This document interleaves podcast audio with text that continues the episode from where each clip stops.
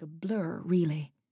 Like someone has dropped a silver pen on a page of black paper and then smudged it with their thumb. Is that it? Liam says. Why is it so small?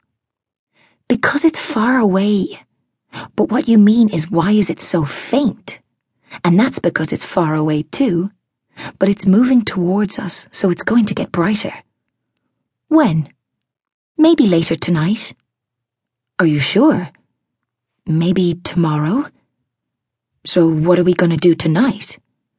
He's getting cold already, out here in the dark. What with it not even being spring yet. Not for a few weeks, anyway. Tonight, we're going to watch it move, Roisin says, as she pulls her sleeping bag from inside the tent. If we lie here, we'll be able to see the sky all night long. Liam crawls inside the tent. He's cold. He thinks that Roisin will follow him in, but he knows that's a stupid thing to think. She's never followed him anywhere. It's always the other way round. He takes Bobby out of the sleeping bag, brushes away at the bits of grass on the floor of the tent, and sits him up in the corner instead. But it's not fun being in the tent on his own, even with Bobby so he forces himself to count to 100, and then he unzips the door again and looks out. Roisin is lying on her back in the sleeping bag. He drags his sleeping bag out of the tent, lays it along the grass next to Roisin, and wriggles inside. I'm back, he says, although she doesn't reply, and even if she did, all she'd say is that he is stating the obvious. He always seems to be doing that. Hold your breath and count, she says. If you count long enough and hold your breath long enough, you'll be able to see it move. Because it's flying. No, it's not. Yes, it is. It's flying so fast and so far away, it can change the whole sky in the time you can hold your breath for. It's the fastest thing in the solar system. You just have to hold on, and then you'll see. Liam lies as still as he's ever been and watches, and waits, and holds on. The grass bristles against his skin. The night breeze blows his hair into his eyes, but he doesn't move to brush it away. His face gets hotter the longer he goes without breathing. His lips purse into a tight, weakly line, eyes wide and gleaming, his hand grasping onto his cousin's.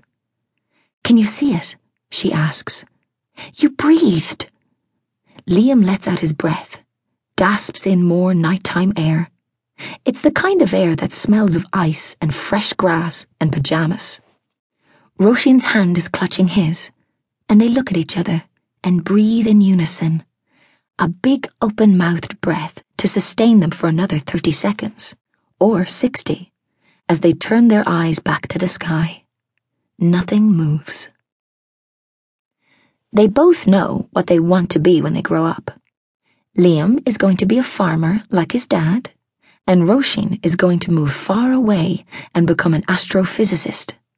She knows the names of all the constellations and the different shapes of the moon and the order of the planets, and she knows when the comets are going to be in the sky. That's why she persuaded Liam to camp out in the field with her tonight, the night when it will be at its brightest. She stares up at the sky and then, still lying on the grass, holds the notebook high over her face and starts drawing. What are you doing? He wants to understand. Astronomy, she says. I'm mapping the sky. I have to mark where the comet is now in relation to the stars, so that we can see how far it moves. Otherwise, we might forget. It's not moving. But it will. Have patience. Liam rolls his eyes. This astronomy takes too long. Look, she shows him her map. See those stars? I've marked them here. And the comet is in between those two right now. See? He nods reluctantly. You can go inside if you really want. I don't want.